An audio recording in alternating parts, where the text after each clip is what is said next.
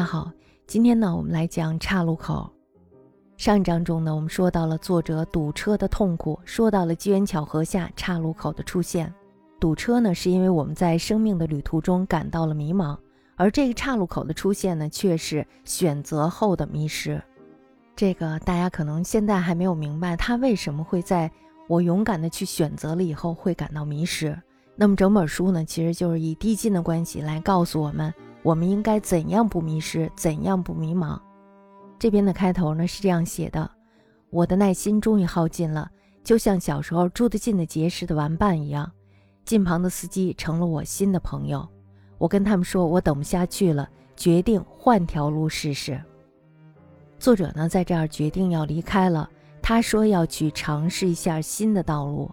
我读到这儿的时候呢，我忽然间就是脑子里一下就冒出了自己很多的往事。然后呢，我就在这儿问了自己一个问题，这个问题呢，就是关于我自己是否有独立人格的问题。这个问题呢，在我的脑海里盘旋的时候，其实我的内心呢是有些惶恐的。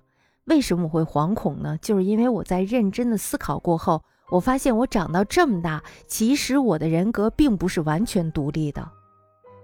在所谓的各种情感的伪装下，我发现我自己不是我想象中那个独立的人。那么接下来，我们就先来定一下独立人格到底是什么。独立人格呢，是指自主性强、有独立意识的一种人，主要表现在习惯独立思考、独立实践、有控制情绪的能力、有理性思维的能力，注意维护自己参与决策的权利。独立人格一般意义上是指能够独立思考、有独立操守。那么大家看完这个独立人格的定义以后呢，我们会发现我们是独立的。但是呢，当我联系我生活中种种过往，思考我自己的时候，这时候我发现我并不是一个彻头彻尾具有独立人格的人。我也独立的在一个陌生城市中生活，也独立的处理自己的生活。但是呢，这样的独立是因为我的背后有我的家庭。我就在想，如果要是没有我的家庭呢？没有人支持我呢？我就是一个茫茫人海中的一叶孤舟的话，我这时候会怎么样呢？那么，当我把自己置身在这样一个情景当中的时候，我发现自己的独立呢，完全是一种假象。那么接下来呢，我就问了自己一个关于独立人格非常基础的问题：我是否自信？我是否具有独立认知？当时我想完这个问题以后，如果你要平时问我的话，我特别不加思索的就会回答你：是的。但是呢，当我想完了以上的那些东西以后，我就有点否定了。其实我我不是那么特别的肯定了，可能是因为我的经历比较平淡吧。我没有经历过那种触底反弹，我没有触过底，可以说是我非常的畏惧触底。我为什么会畏惧这个触底呢？大家想一下，触底呀，那可是一个无底洞，你不知道自己会跌落到哪一个深渊里去的时候，是一种非常恐惧的感觉。所以呢，无论如何，作为一个生物的这种本能，它都是会让自己浮在水面上的，不会让自己沉到一个自己不知道的危险当中去。那么，这就是我的胆怯。到现在呢，我有时候甚至还在问自己，到底在害怕什么？因为就是这样的畏惧，大家想，你会有很多的选择的机会失掉。也就是说呢，你你你恐怕很多东西你不敢去选。也许你可能会可以，你会做好，但是你却没有去选，你没有走这条路，甚至可以说，所以呢，有的时候想到这些的时候，我甚至会对自己心生恨意。为什么会有这种恨意呢？我们在年少的时候有很多的时间去选择，但是呢，当你随着年龄不断的增大，你的游刃的尺度呢也就会越来越小，你不可能去跳着行的选或者怎样去选，你的这种选择的程度也会越来越小。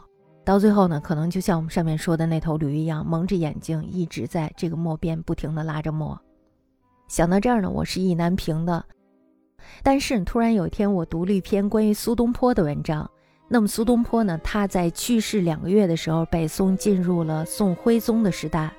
苏东坡呢，他在南海这时候就收到了一个信息，他因为大赦而获准北归，他可以回来了。那个时候呢，他还不知道自己的生命已经快要走到尽头了。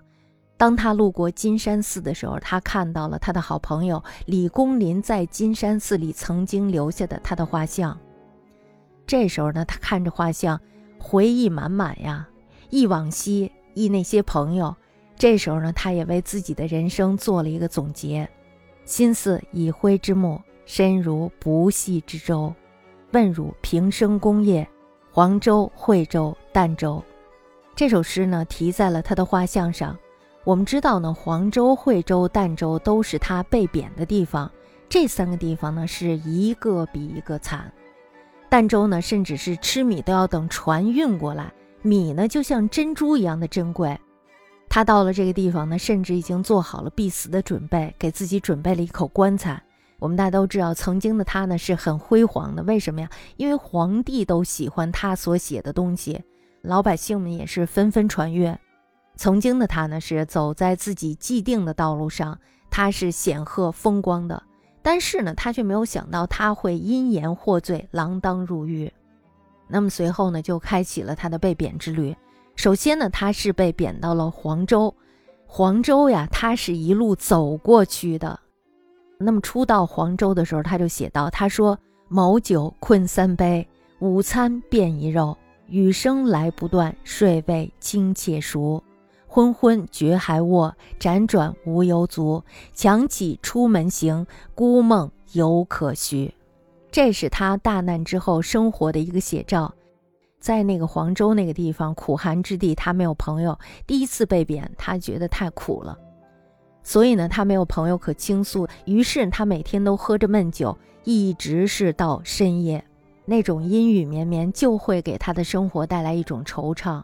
昏昏然已经醒了，但是呢，还是躺着，辗转无由足，强起出门行。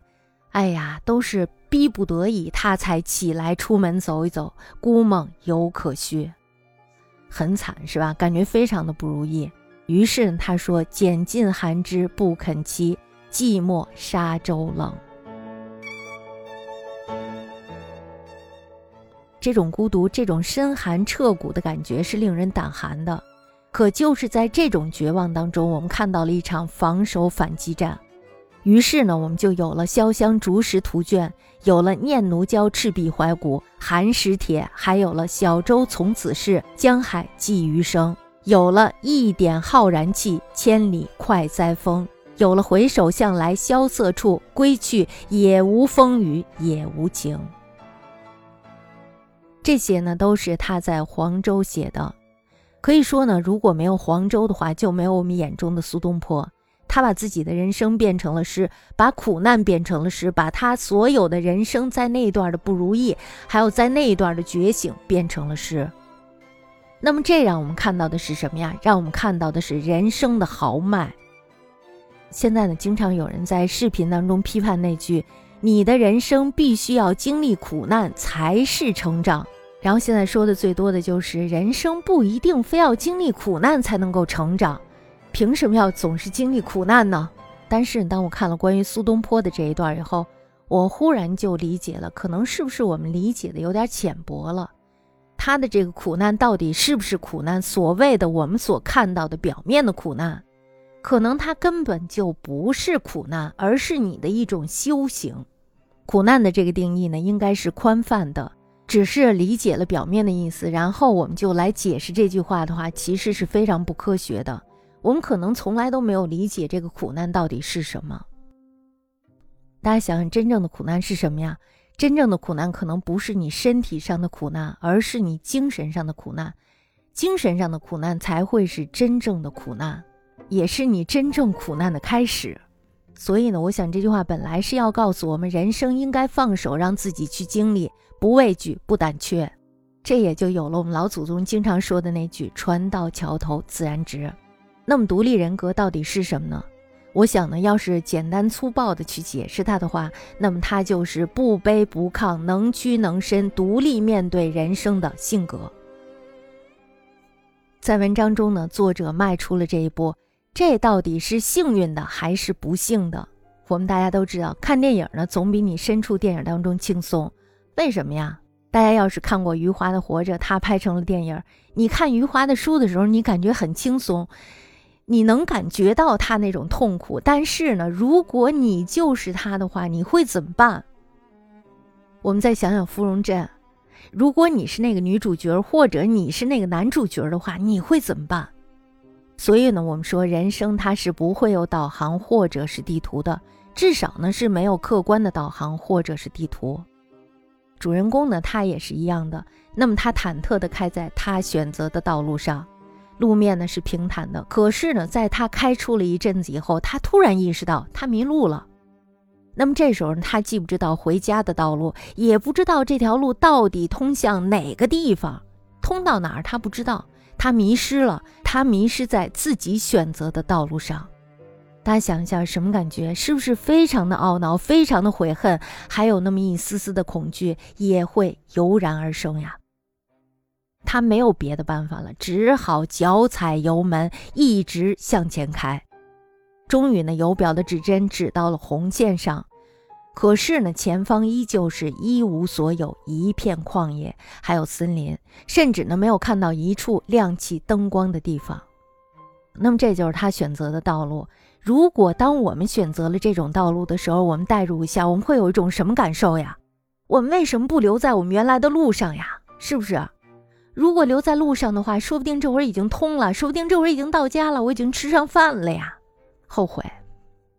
那么在这里呢，作者写道：因为家里有许多的工作和生活上的烦心事儿，我才决定远行，想散散心。换句话说呢，家里的事儿已经够烦了，真没想到出门还是这么烦。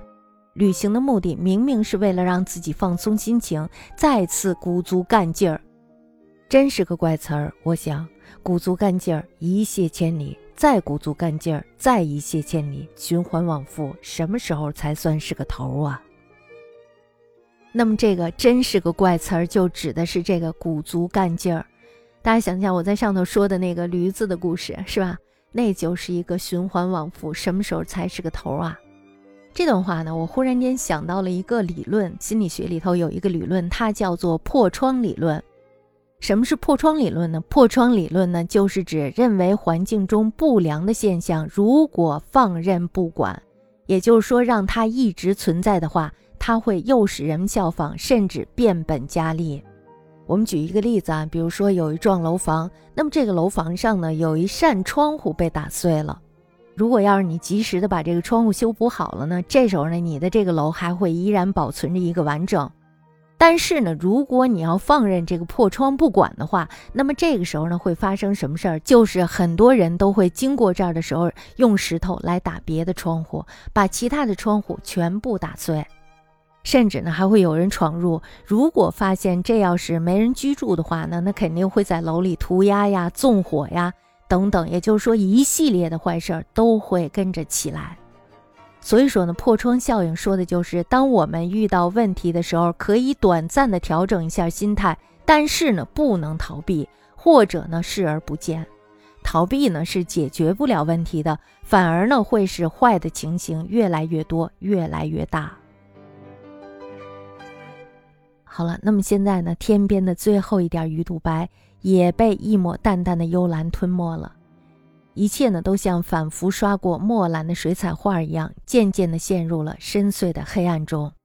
依旧没有灯光，没有加油站，没有任何一个人从这里经过。作者说呀：“我得睡觉。我想，万一车没有油了，我得有足够的力气出去找人帮忙。”天无绝人之路，最终呢，在最后一线希望被时间吞没的时候，他看到了那间咖啡馆。作者呢，这时候在车里喊了一句：“人到绝处，必能逢生。”我们体会一下，和主人公共情一下的时候，我们会发现，他发现的这个咖啡馆，真的就是世界尽头的咖啡馆。